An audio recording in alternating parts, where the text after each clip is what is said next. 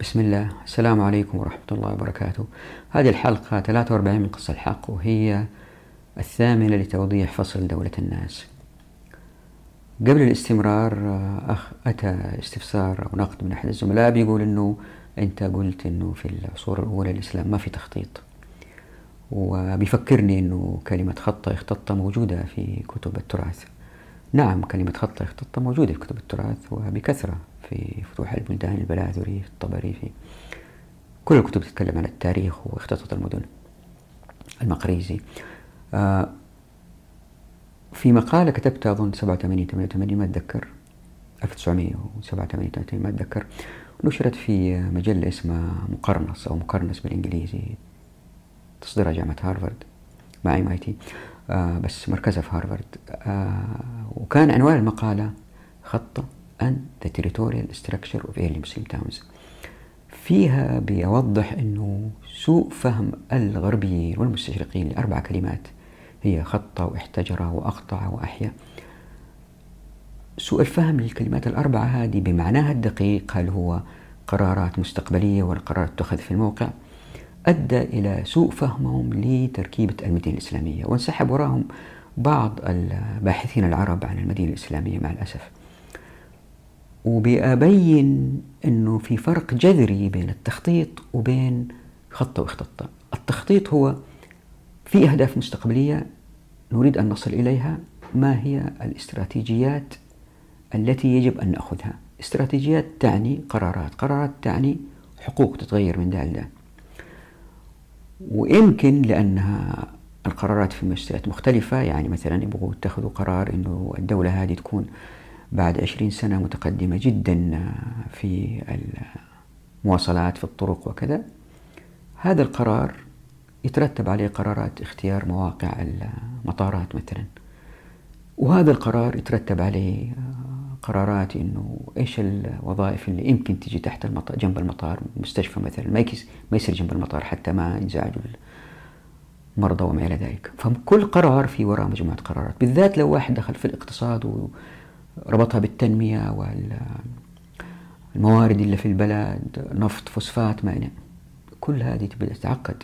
فلو القرارات اللي في المستوى الأول بعد سنة سنتين كانت صائبة فتظهر منها احتمالات ألف باجيم تيجي القرارات اللي فوقها ما تعرف تتبع أي واحد.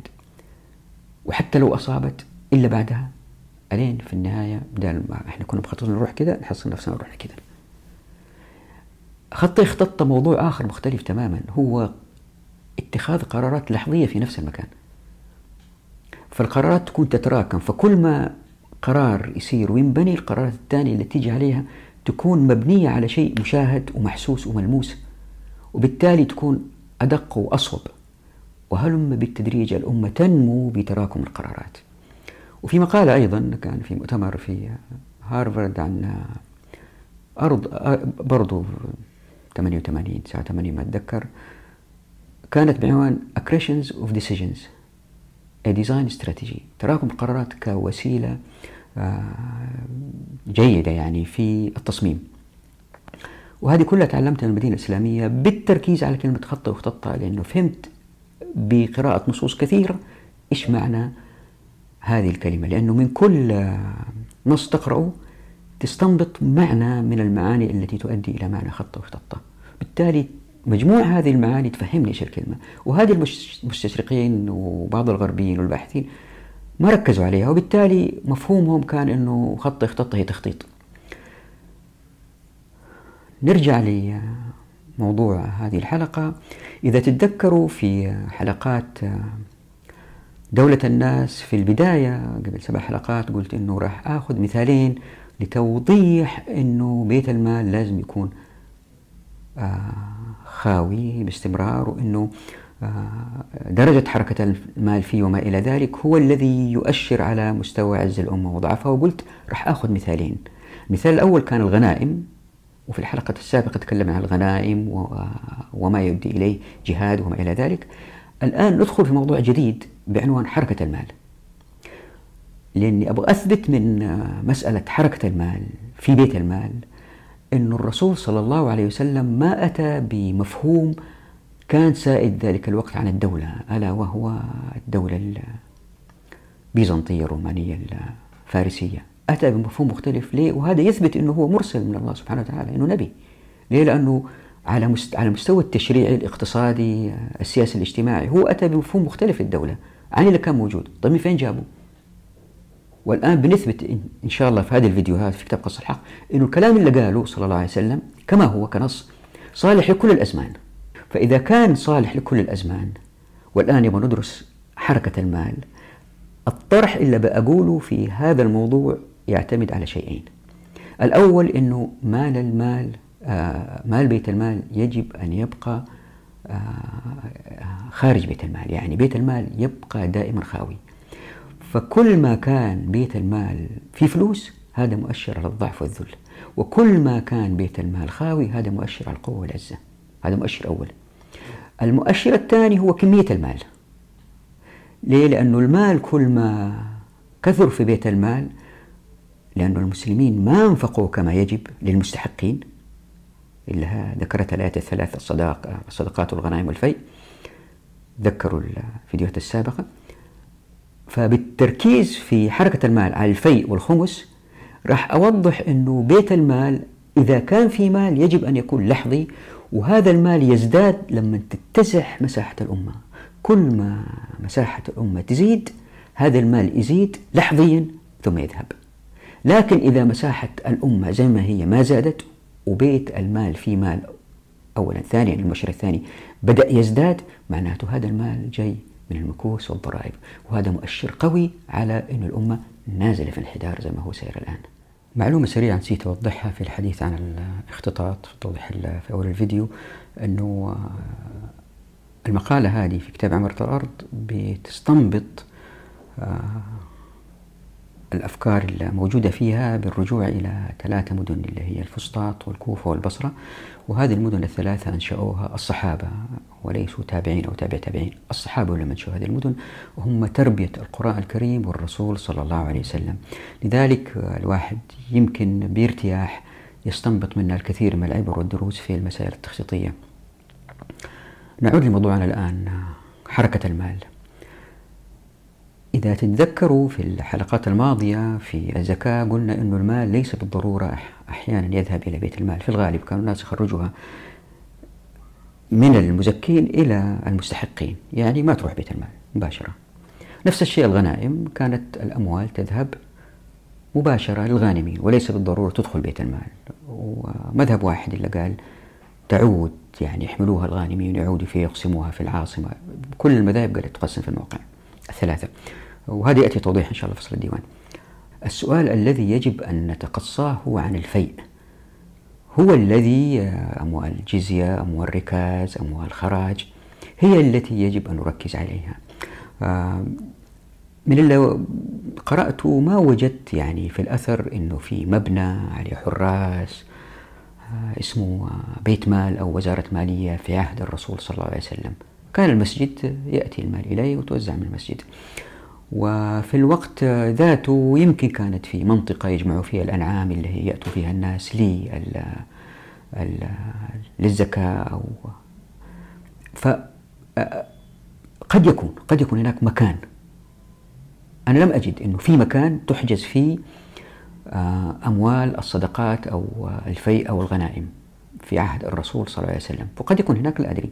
لكن المهم بالنسبة لي الآن أنه ما في مؤسسة مالية. السؤال هنا لأنه المال كان يأتي يصرف يأتي يصرف. السؤال هنا كيف ظهرت هذه المؤسسة؟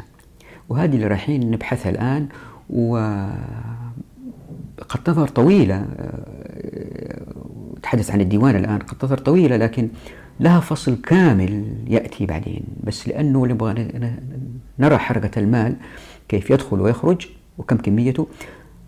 لازم نفهم هذه المسألة الديوان. ما هو الديوان؟ جاء في لسان العرب الديوان أصله دوان. فعوض من إحدى الواوين ياء لأنه يجمع على دواوين. ولو كانت الياء أصلية لقالوا دياوين. وقد دونت الدواوين. قال ابن بري وحكى ابن دريد وابن جني أنه يقال دياوين. وجاء في القاموس الديوان ويفتح مجتمع الصحف والكتاب. يكتب فيه أهل الجيش وأهل العطية وأول من وضعه عمر رضي الله تعالى عنه. جمعه دواوين ودياوين أو دياوين قال ابن عرفة الديوان لقب لرسم جميع أنواع المعدين لقتال العدو بعطاء. شوفوا المعدين لقتال العدو بعطاء يعني ناس جاهزين يقاتلوا ويأخذوا عطاء مقابل هذا. فلاحظوا من هذا التعريف أنه الديوان سجل تكتب فيه أسماء الجند اللي هم مجهزين ليقاتلوا الأعداء. والدواوين أنواع فيها مثلا دواوين الشهداء دواوين قبائل. فمثلا ديوان الشهداء وهي كما جاء في حاشية الطحاوية كتب في ديوان الشهداء. الديوان بالكسر ويفتح مجمع الصحف والكتاب يكتب فيه أهل الجيش وأهل العطية. وأول من وضعه عمر رضي الله عنه. فالمراد أنه يكتب اسمه مع أسمائهم في محل كتابتهم. والمراد منه مما قبله أن يعطي ثوابهم إن تفاوتت الكيفيات. ومن الدواوين أيضا ديوان قبيلة ما كديوان حمير مثلا أو ديوان خزاعة أو حتى اجتماع جماعة معينة لتحمل دية فرد منهم كالعاقلة. وطبعا العاقلة معروفة وضعت تعريفها في حرف طاء اثنين اللي يبغى. يقرأها يوقف الشاشة. ففي الاستذكار مثلا وأجمع أهل السير والعلم بالخبر أن الدية كانت في الجاهلية تحملها العاقلة فأقرها رسول الله صلى الله عليه وسلم في الإسلام وكانوا يتعاقلون بالنظرة. ثم جاء الإسلام فجر الأمر على ذلك حتى جعل عمر الديوان. واتفق الفقهاء على رواية ذلك والقول به وأجمعوا أنه لم يكن في زمن رسول الله صلى الله عليه وسلم ولا في زمن أبي بكر ديوان. وأجمعوا لاحظوا وأن عمر جعل الديوان وجمع به الناس وجعل أهل كل جند يدا وجعل عليهم قتال من يليهم من العدو. معظم أهل الحديث والباحثين يقروا أن الديوان ما كان موجود لا في عهد الرسول صلى الله عليه وسلم ولا في عهد أبو بكر وإنما ظهر في عهد عمر رضي الله عنه وارضاه. وفي هذا مثلا مثال يعني في البحر الرايق أتى ويقال أن عمر رضي الله عنه أول من دون الدواوين في العرب. أي رتب الجرائد للعمال وغيرها كذا في المصباح. جاء في الاستقصاء لأخبار دول المغرب الأقصى عن توقيت ذلك الآتي وفي سنة خمس عشرة وضع عمر الديوان وفرض العطاء للمسلمين ولم يكن قبل ذلك. وروى الزهري عن ابن المسيب أن ذلك كان في المحرم سنة عشرين. يعني الديوان ما ظهر لا كفعل ولا كاسم في عهد الرسول صلى الله عليه وسلم ولا أبو بكر. وأنا بعطيكم شوية أمثلة يعني من التراث. التراث أو كتب التراث مليئة بهذه الأشياء. فمثلا آه، ابن منظور يقول في لسان العرب طبعا وفي الحديث لا يجمعهم ديوان حافظ قال ابن الأثير هو الدفتر الذي يكتب فيه أسماء الجيش وأهل العطاء. وأول من دون الديوان عمر رضي الله عنه وهو فارسي معرب. يعني كلمة الديوان. من قول ابن منظور الواحد يمكن يستنتج أنه كان في ديوان في عهد الرسول صلى الله عليه وسلم. لا إذا كان واحد رجع الآثار هذه من فين أتت؟ يتضح أنها أتت من رواية كعب بن مالك رضي الله عنه عندما لم يخرج للغزوة مع الرسول صلى الله عليه وسلم. ففي صحيح البخاري يقول كعب رضي الله عنه طبعا هذا في الحديث الطويل يعني ما جبت الحديث بالكامل هنا. قصته معروفة وذكرت في القرآن عن الثلاثة الذين خلفوا. يقول في الحديث ولم يكن رسول الله صلى الله عليه وسلم يريد غزوة إلا ورى بغيرها حتى كانت تلك الغزوة غزاها رسول الله صلى الله عليه وسلم في حر شديد واستقبل سفرا بعيدا ومفازا وعدوا كثيرا. فجلى للمسلمين أمرهم ليتأهبوا أهبة غزوهم. يعني لأنها معركة قوية وشديدة ولازم يتجهزوا ولازم ينتبهوا. فأخبرهم بوجهه الذي يريد. والمسلمون مع رسول الله صلى الله عليه وسلم كثير ولا يجمعهم كتاب حافظ يريد الديوان. يعني في هذا الحديث الذي رواه كعب بيقول ما يجمعهم ديوان حافظ؟ يعني هو بيقارن وراح تأتي التفصيلات إن شاء الله والإثبات هذا بيقارن بوضعه اللي هو كان فيه لما روى الحديث بيقول ما كان زي ما كنا أول. اللي صار أنه بعض الباحثين استنتجوا من هذا الحديث أنه كان في ديوان ورايحين نضحك بإذن الله هذه المسألة. فيقول ابن حجر موضحا السابق من قول كعب ولا يجمعهم ديوان حافظ. يعني كعب بذلك الديوان. يقول لا يجمعهم ديوان مكتوب وقوله يريد الديوان هو كلام الزهري. وأراد بذلك الاحتراز عما وقع في حديث حذيفة أن النبي صلى الله عليه وسلم قال اكتبوا لي من تلفظ بالإسلام.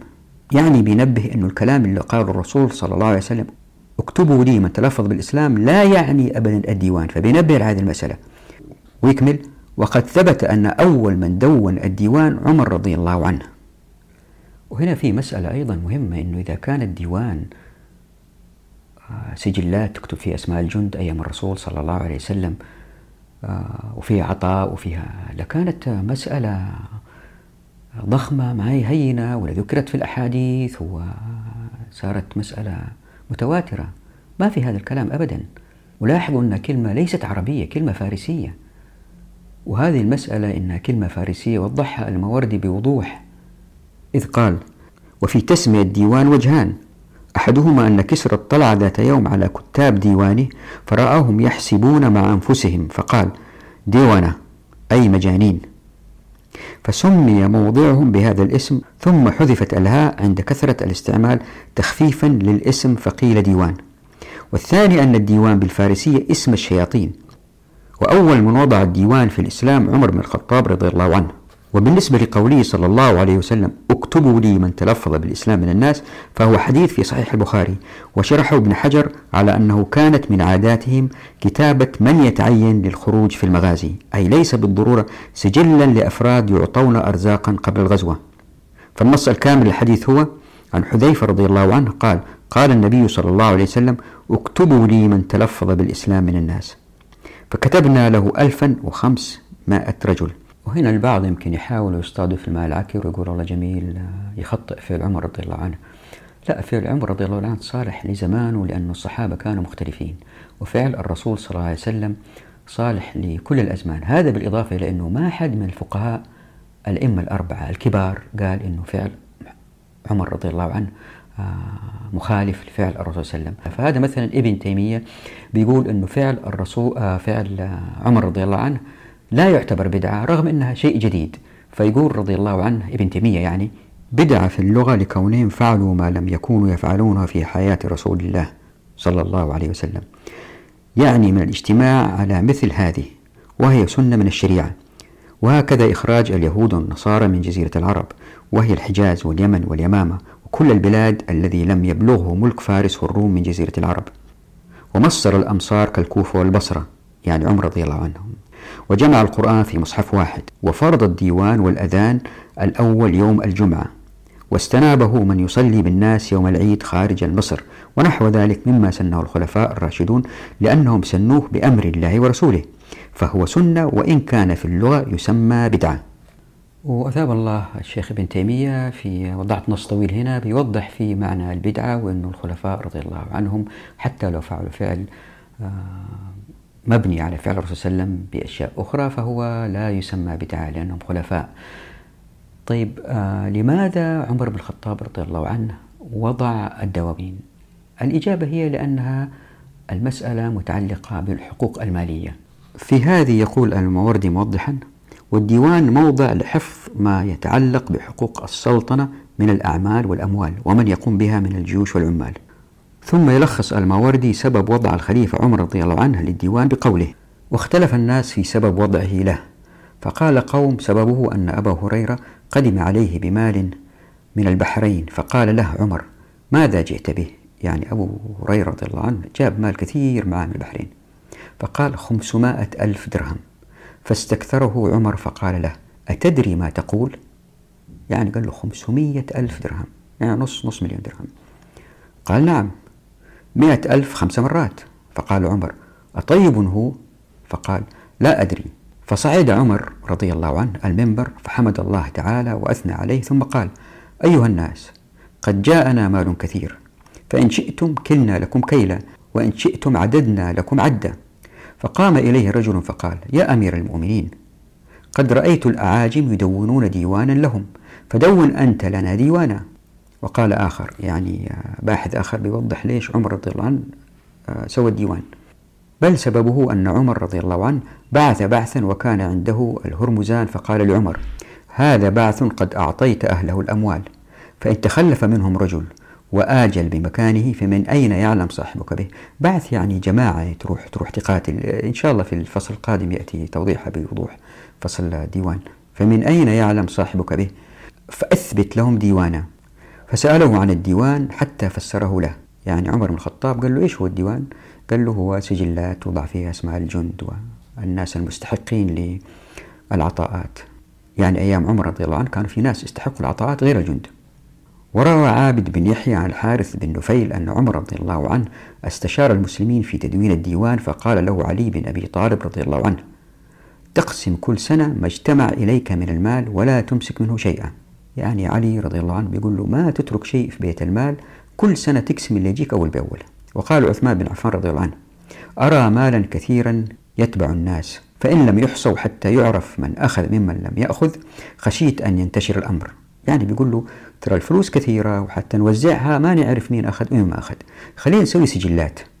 فقال خالد بن الوليد قد كنت بالشام فرأيت ملوكها قد دونوا ديوانا وجندوا جنودا فدون ديوانا وجند جنودا فأخذ بقوله ودعا عقيل بن أبي طالب ومخزم بن نوفل وجبير بن مطعم وكانوا من شبان قريش وقال اكتبوا الناس على منازلهم فبدأوا بني هاشم فكتبوهم ثم أتبعوهم أبا بكر وقومه ثم عمر وقومه وكتبوا القبائل ووضعوها على الخلافة ثم رفعوه إلى عمر رضي الله عنه. فلما نظر فيه قال لا ما وددت أنه كان هكذا. ولكن أبدأ بقرابة رسول الله صلى الله عليه وسلم الأقرب فالأقرب حتى تضع عمر حيث وضعه الله. ما شاء الله ما أعدله. فشكر العباس رضي الله عنه عليه على ذلك. وهنا في ملحوظتين مهمتين على فعل عمر رضي الله عنه. يعني مشي على سنة الرسول صلى الله عليه وسلم. كيف؟ لأنه المال كان كثير وبس عشان يعرفوا مين أخذ ومين ما أخذ. رتبوا الناس في جلات عشان يعرفوا كم كل واحد أخذ. أولا. ثانيا ما جمع المال في بيت المال لفترات طويلة؟ مباشرة قسمها. يعني فعل زي, زي الرسول صلى الله عليه وسلم لكن بنوع من التنظيم لأنه المال كان كثير جدا جدا جدا.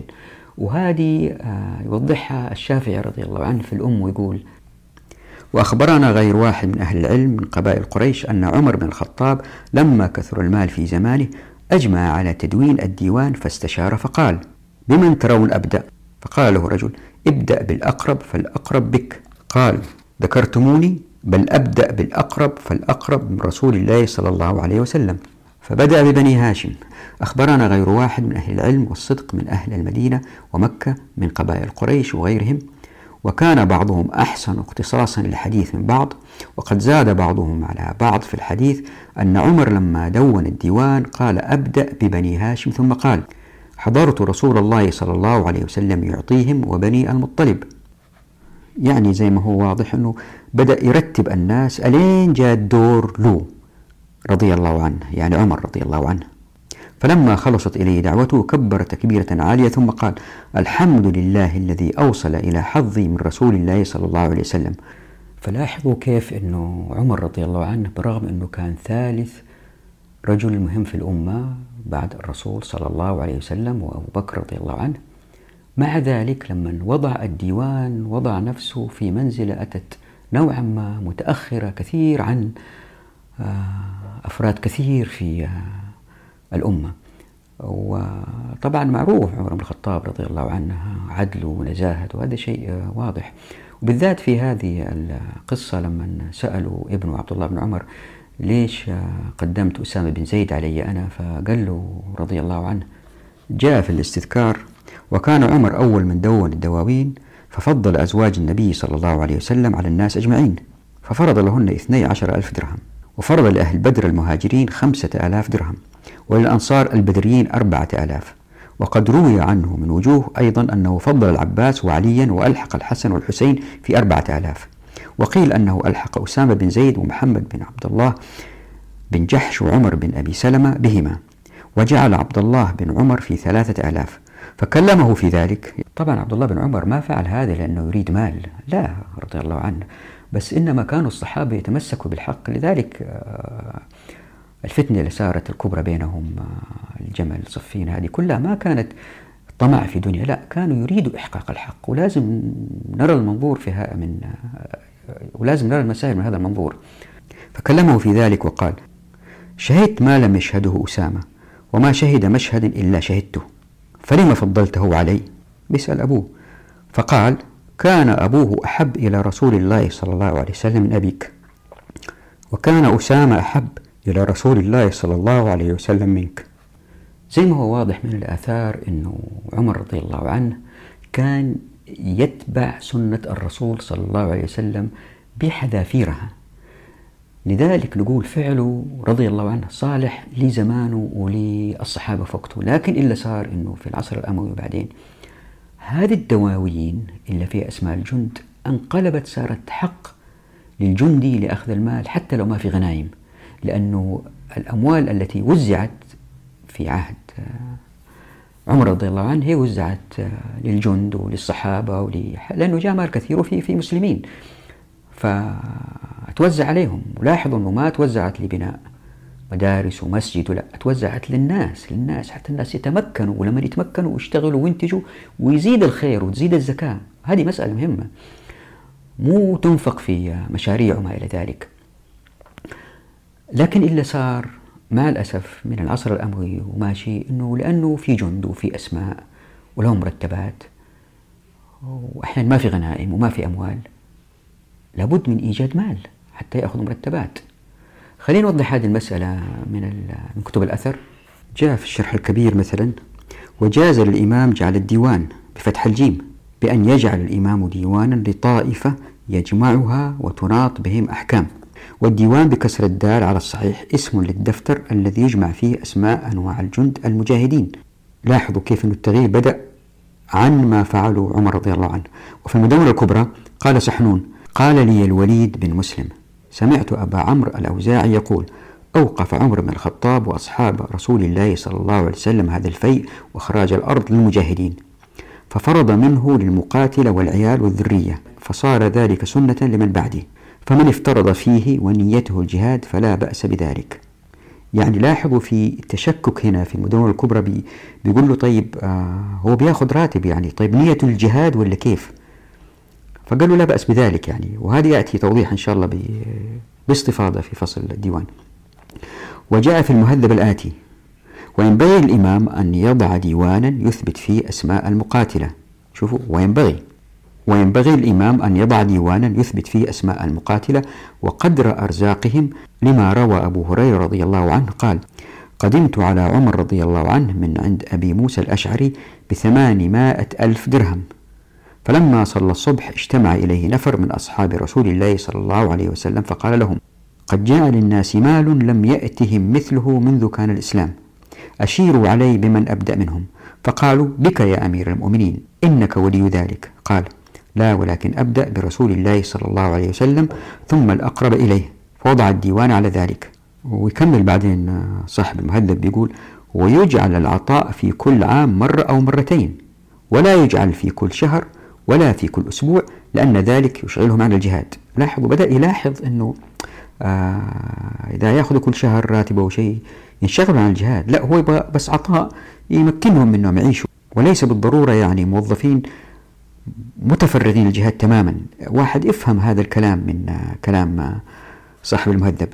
زي ما هو ملاحظ ولأنه هذه مسألة مفصلية مهمة راح أشرحها باستفاضة بس الآن عشان نمشي في الفصل هذا دولة الناس. زي ما ملاحظ أنه الديوان تسلل إلى الفقه ما كان موجود. لا في القرآن ولا في سنة الرسول صلى الله عليه وسلم. تسلل إلى الفقه لأنه فعل عمر رضي الله عنه لاحظوا كان في أموال كثيرة يبغوا يقسموها. فوضعوا السجلات للتقسيم. اللي صار أنقلبت مع العصر الأموي زي ما قلت وصارت حق. فصار في نوع من التسلسل من التسلل إلى الفقه لكلمة الديوان وبدأت تأخذ وضع فقهي. وكثير من الفقهاء بدأوا يقروها في البداية باسمها وبعدين صارت يقروها بوظيفتها. يعني في فرق بين أنه عمر رضي الله عنه أستعار مؤسسة وحور وظيفتها للمجتمع المسلم. اللي صار بعدين بعد العصر مع الأموي وبعده أنه استعاروا المؤسسة بوظيفتها بحقوقها كما كانت هي في المجتمع الفارسي. وهذه مسألة لازم ننتبه لها جدا. لذلك بعض الفقهاء آه، كانوا يظن خير بالسلطان ويجب أن يكون عادل ويجب ويجب. هذه تلاحظها كثير عند الفقهاء عندما تناقشهم في الشريعة والحاكم ودوره. ودائما يفترضوا أن الحاكم يجب أن يكون نزيه وهو ما وصل الحكم إلا إذا كان نزيه وما يستمر إلا إذا كان نزيه. ويفصل الفقه على هذا الأساس. والفقه أو الشريعة قصد بالنسبة لمقصوصة الحقوق أنا ما أتكلم عن الفقه عموما أتكلم فقط عن مقصوصة الحقوق. لا تخطئوا يا إخوان. لا تفهموا غلط. أنا أتكلم عن الحقوق علاقة الإنسان بالدولة حقوقيا. في هذه المسألة المفروض نمشي على الشريعة اللي هي وضعت كل الاحتمالات أنه في احتمال يجي حاكم متسلط ويسيء استخدام السلطة ويجب ألا تكون عنده سلطة. بالتالي السلطة تحتاج رجال والرجال يحتاجوا أموال. قطعت هذه المسألة. لكن هذا لا يعني إيجاد مجتمع فوضوي كما الناس يظنوا لا وهذا موضوع كتاب قصة الحق. كيف المجتمع يترتب ويتنظم من غير سلطة مركزية؟ فإلا ساعد على ظهور الديوان بين الفقهاء مسألتين. مسألة أنه الديوان الجند يحتاجوا أموال. مسألة ثانية أنه وهذه حدثت مع المتأخرين مع ظهور الدولة الحديثة والحاجة للطرق السريعة والمستشفيات والجامعات وهذه بحاجة إلى أموال و بساط أحمر رئيس دولة ثانية قادم ونستقبله وسلام ملك جمهوري ملكي أموال ونفقات مباحث استخبارات. كل هذه تحتاج نفقات. من أين تأتي؟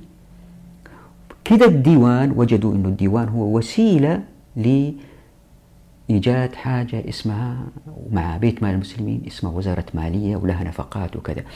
لاحظوا أنه بعض الفقهاء زي ما راح أقرأ الآن للمواردي مثلا كانوا متخوفين من هذه الشغلة.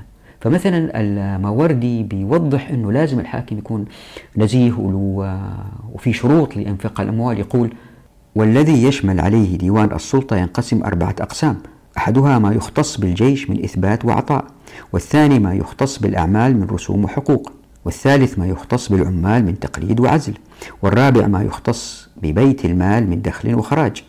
فهذه أربعة أقسام تقتضيها أحكام الشرع تتضمن تفصيلها ما ربما كان لكتاب الدواوين في أفرادها عادة هم بها أخص. لاحظ هنا قال أربع أقسام تقتضيها أحكام الشرع. ما بين كيف؟ وزي ما راح تشوفوا إن شاء الله بإذن الله. آه، من الكتب اللي اعتمد عليها كثير هو كتاب المواردي والكتاب هذا يعني راجعته هو وكتاب الأحكام السلطانية لأبو يعلى الحنبلي هذول كتابين أثروا كثير. راجعتهم بحرص في قليل أدلة قال الله قال الرسول. هي كلها استنباطات لخوفهم على الأمة فين سايرة وكانوا شايفين الأمة بيقودها السلاطين بطريقة يمكن باستخدام الشريعة بالرجوع إلى الشريعة بيقودوها لطريق آخر. فمن خوفهم على الأمة وضعوا هذه الكتب. نعود للنص. فأما القسم الأول فيما يختص بالجيش من إثبات وعطاء فإثباتهم في الديوان معتبر بثلاثة شروط. الآن فين جاءت هذه الشروط؟ أحدها الوصف الذي يجوز به إثباتهم. الثاني السبب الذي يستحق به ترتيبهم. والثالث الحال التي يقدر بها عطاؤهم. فأما شرط جواز إثباتهم في الديوان فيراعى فيه خمسة أوصاف. أحدها البلوغ فإن الصبي من جملة الذراري والأتباع. فلم يجز أن يثبت في ديوان الجيش فكان جاريا في عطاء الذراري. يعني هنا بعض الجنود يمكن أبنائهم يصيروا جنود. بدأت الشغلات تكون نوعا ما وراثية. والثاني الحرية لأن مملوك تابع لسيده فكان داخلا في عطائه. وأسقط أبو حنيفة اعتبار الحرية وجوز إفراد العبد بالعطاء في ديوان المقاتلة. وهو رأي أبي بكر وخالفه فيه عمر واعتبر الحرية في العطاء. وبه أخذ الشافعي. والثالث الإسلام ليدفع عن الملة باعتقاده ويوثق بنصحه واجتهاده فإن أثبت فيهم ذميا لم يجز وإن ارتد منهم مسلم سقط يعني خرج من قائمة الديوان. والرابع السلامة من الآفات المانعة من القتال فلا يجوز أن يكون زمنا يعني رجال كبير ولا أعمى ولا أقطع يعني ما يجوز واحد أعمى يكون في الديوان. ويجوز أن يكون أخرس أو أصم فأما الأعرج فإن كان فارسا أثبت وإن كان راجلا لم يثبت. والخامس أن يكون فيه إقدام على الحروب ومعرفة بالقتال. فإن ضعفت منته المنة بالضم القوة ورجل منين يعني أي ضعيف. فإن ضعفت منته عن الإقدام أو قلت معرفته بالقتال لم يجز إثباته لأنه مرصد لما هو عاجز عنه. فإذا تكاملت فيه هذه الأوصاف الخمس كان إثباته في ديوان الجيش موقوفا على الطلب والإيجاب. فيكون منه الطلب إذا تجرد عن كل عمل. لاحظوا يعني يتفرغ للعمل العسكري وليس كما أيام الرسول صلى الله عليه وسلم يجاهد ويرجع لشغله ويكون لمن ولي الأمر الإجابة إذا دعت الحاجة إليه. فإن كان مشهور الاسم نبيه القدر لم يحسن إذا أثبت في الديوان أن يحلى فيه أو ينعت. فإن كان من المغمورين في الناس حلي ونعت. فذكر سنه وقده ولونه وحلي وجهه ووصف بما يتميز به عن غيره لئلا تتفق الأسماء ويدعى وقت العطاء وضم إلى نقيب عليه أو عريف له ليكون مأخوذا بدركه. وهنا في مسألة قلتها مرارا بس برضو أكد عليها مرة أخرى لأهميتها أنه واضح من هذا النص آه، اللي قرأته أنه بدأ الديوان يتسلل إلى الفقه. والمواردي معروف وكثير تبعوه بعد كذا. بدأ يتسلل إلى الفقه أنه في جماعة محددة اللي تجاهد هذه هي مواصفاتها يكون حر يكون قوي ما يكون أعرج ما يكون وهم إلا يأخذوا من بيت المال لأنهم يتفرغوا للقتال. وهذا ما كان أبدا على هذا الرسول صلى الله عليه وسلم ولا ولا الخلفاء. والتقسيم في الديوان زي ما قلت أكرر وهذه مسألة مهمة جدا كان للأموال التي غنمت وأتت وبعدين احتاروا كيف يقسموها فلازم ينظموا الأمور. لذلك وضعوا الديوان للتقسيم. وليس هو سجل نضع في أسماء الجند عشان يأخذوا عطاءات وبالتالي يأتي وقت العطاء وما في عطاء. إذا نسحب الأموال من الناس بطرق مختلفة وهذا اللي صار مع العصر الأموي. هنا في إشكالية أنه المال لما يتجمع في بيت المال يعني الشريعة بتحمي الحاكم حتى ما يضيع. أنه ما تضع في إيده أموال لأنه ما نتوقع كل الحكام والتاريخ الإسلامي أثبت لنا تاريخ العالم كله مش الإسلامي. متى ما وجد مال في يد السلطان يبدأ يستقوي ويبدأ ينفذ مشاريع ويبدأ يخاف على نفسه من فقدان السلطة ويبدأ يسخر هذه الأموال لحماية نفسه. وهذه إشكالية. وهذه الشريعة اللي حاولت جذها من جذورها حتى لا تقع. وحتى تتأكدوا أنه الأموال التي كانت تأتي أيام الخلفاء وكانت تقسم أقرأ لكم الآتي حتى تروا أنها أموال كانت تأتي وتقسم وليست أموال تفرض على الناس عشان تعطى للجند. فقد جاء في سير أعلام النبلاء وقال ميمون بن مهران قال محمد بن مروان من الحكم ما يمنعك أن تكتب في الديوان فيكون لك سهم في الإسلام؟ قلت إني لأرجو أن يكون لي سهام في الإسلام. سهام وليس سهم قال من أين ولست في الديوان؟ يعني ما كان اسمه موجود في الديوان. بيسألوا محمد بن مروان بن الحكم. فقلت شهادة أن لا إله إلا الله سهم والصلاة سهم والزكاة سهم وصيام رمضان سهم والحج سهم. قال ما كنت أظن أن لأحد في الإسلام سهما إلا من كان في الديوان. قلت هذا ابن عمك حكيم بن حزام لم يأخذ ديوانا قط. وذلك أنه سأل رسول الله صلى الله عليه وسلم مسألة فقال يعني الرسول صلى الله عليه وسلم قال له استعف يا حكيم خير لك. قال ومنك يا رسول الله؟ قال ومني. قال لا جرم لا أسألك ولا غيرك شيئا أبدا ولكن ادعو الله لي أن يبارك لي في صفقتي يعني التجارة فادعى له. واضح من هذا الأثر أنه معظم الناس في ذلك الوقت كانوا يأخذوا من الديوان. وهي ليست مال مخصص فقط للجند. مثال آخر وجاء في مصنف عبد الرزاق الآتي. أخبرنا عبد الرزاق عن معمر عن هشام بن عروة عن أبيه قال محى الزبير نفسه من الديوان حين قتل عمر ومحى عبد الله بن الزبير نفسه حين قتل عثمان. الله أكبر. من هذين الأثرين وأثار أخرى سنأتي عليها كثيرة إن شاء الله في فصل الديوان أنه الناس كانوا في الديوان ويأخذوا من المال الذي يأتي كفيء وغنائم ولكن ليس من الضرائب التي تفرض على الناس. هذا كان الوضع أيام الخلفاء. ما في ضرائب ولا في مكوس. هذه استحدثت في العصر الأموي بحجة الديوان بحجة الدفاع عن الأمة. وحتى نتأكد أنه المال بالنسبة للخليفة عمر رضي الله عنه ما كان مصدر لإنشاء دولة. لا كان المال يأتي يقسم على الناس كما فعل الرسول صلى الله عليه وسلم آه، تأمل الآتي. ففي مصنف عبد الرزاق عن إبراهيم بن عبد الرحمن بن عوف قال لما أتي عمر رضي الله عنه بكنوز كسرى قاله عبد الله بن الأرقم الزهري ألا تجعلها في بيت المال حتى تقسمها؟ قال لا يظلها سقف حتى أمضيها. شوف إيش يقول ما راح أخليها تحت سقف علين أوزعها. فأمر بها فوضعت في صرح المسجد. فباتوا يحرسونها. فلما أصبح أمر بها فكشف عنها فرأى فيها من الحمراء والبيضاء ما يكاد يتلألأ منه البصر. قال فبكى عمر. فقال له عبد الرحمن بن عوف ما يبكيك يا أمير المؤمنين؟ فوالله إن كان هذا ليوم شكر ويوم سرور ويوم فرح. فقال عمر كلا إن هذا يوم لم يعطه قوم إلا ألقي بينهم العداوة والبغضاء. ثم قال أنكيل لهم بالصاع أم نحثو فقال علي بل أحثوا لهم. ثم دعا حسن بن علي أول الناس فحثى له. ثم دعا حسينا.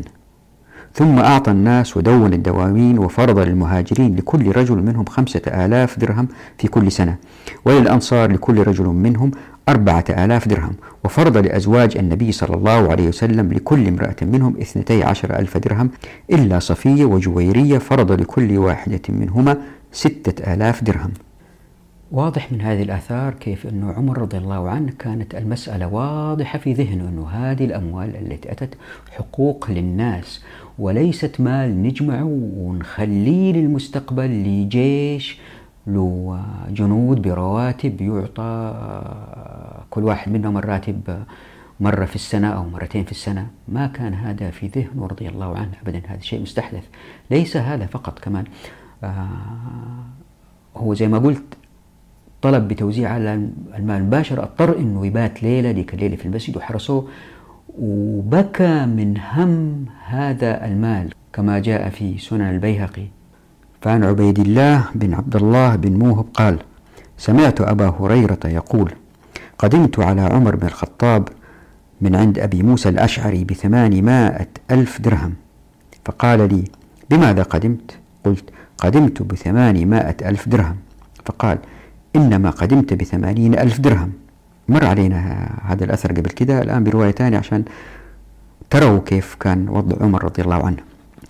قلت بل قدمت بثمانمائة ألف درهم. قال ألم أقل لك إنك يمان أحمق؟ إنما قدمت بثمانين ألف درهم. فكم ثمانمائة ألف؟ فعددت مائة ألف ومائة ألف حتى عددت ثمانمائة ألف. قال أطيب ويلك؟ قلت نعم قال. فبات عمر ليلته أرقا حتى إذا نودي بصلاة الصبح قالت له امرأته يا أمير المؤمنين ما نمت الليلة؟ فقال كيف ينام عمر بن الخطاب وقد جاء الناس ما لم يكن يأتيهم مثله منذ كان الإسلام؟ فما يؤمن عمر لو هلك وذلك المال عنده لم يضعه في حقه؟ فلما صلى الصبح اجتمع إليه نفر من أصحاب رسول الله صلى الله عليه وسلم فقال لهم إنه قد جاء الناس الليل ما لم يكن يأتهم منذ كان الإسلام وقد رأيت رأيا فأشير عليه رأيت أن أكيل للناس بالمكيال فقالوا لا تفعل يا أمير المؤمنين إن الناس يدخلون في الإسلام ويكثر المال ولكن أعطهم على كتاب فلما كثر الناس وكثر المال أعطيتهم عليه قال فأشيروا علي بمن أبدأ منهم؟ قالوا بك يا أمير المؤمنين إنك ولي ذلك. ومنهم من قال أمير المؤمنين أعلم. قال لا ولكن أبدأ برسول الله صلى الله عليه وسلم ثم الأقرب فالأقرب إليه. فوضع الديوان على ذلك. طبعا لأن الديوان مسألة مفصلية في سير الأمة زي ما قلت مرارا لها فصل قادم.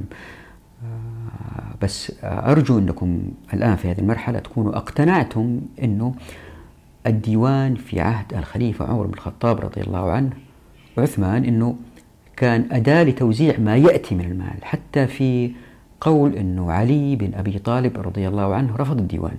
ففي الاستذكار عن يحيى بن عقيل الخزاعي عن أبي يحيى قال قال علي رضي الله عنه إني لم أعنى بتدوين عمر الدواوين ولا تفضيله ولكنني أفعل كما كان خليلي رسول الله صلى الله عليه وسلم يفعل. كان يقسم ما جاءه بين المسلمين ثم يأمر ببيت المال فينضح ويصلي فيه. يعني بيت المال يصير فاضي ما في ولا شيء وروح يصلي فيه. يعني ما في ما في ما في ولا شيء. وعن أنس بن سيرين أن عليا رضي الله عنه كان يقسم الأموال حتى يفرغ بيت المال فيرش له فيجلس فيه رضي الله عنه وأرضاه. وفي المحصلة اللي بحاول أوصل له إنه أقنعكم إنه فعل الخلفاء رضي الله عنهم كانت تؤدي إلى انتقال الأموال إلى مستحقيها وبالتالي لم تتغير مقصوصة الحقوق. مقصوصة الحقوق تأثرت وتغيرت من العصر الأموي وباقي الدول لأنه المكوس فرضت على الناس ثم في العصور المتأخرة زي العالم العربي ونهاية الدولة العثمانية بالمجلة كما سيأتي توضيح إن شاء الله أنه بدأت أنظمة والقوانين هذه بحسن النية بحسن النية من وضعها أنهم بدأوا يقيدوا الناس أكثر وأكثر وبالتالي تغيرت مقصوصة الحقوق. فاللي صار أنه ما فعله الخلفاء هو صحيح وسليم ويتماشى مع سنة الرسول صلى الله عليه وسلم. لكن الفقهاء بعد كذا يمكن فقهاء سلاطين ما نعرف من خلال كتاباتهم تسلل الديوان وصار جزء من الموروث الفقهي. وهنا كانت الإشكالية. وهذه لأنها مهمة لها فصل كامل اسمه فصل الديوان إن شاء الله. كررت هذا الموضوع مرارا وتكرارا لأنه مسألة مفصلية لها ديوان كامل وهي حوالي لها فصل كامل هي حوالي 300 صفحة. في الأموال تكلمنا عن الزكاة وكيف أنها تذهب للناس وتكلمنا عن أربع أخماس الغنائم.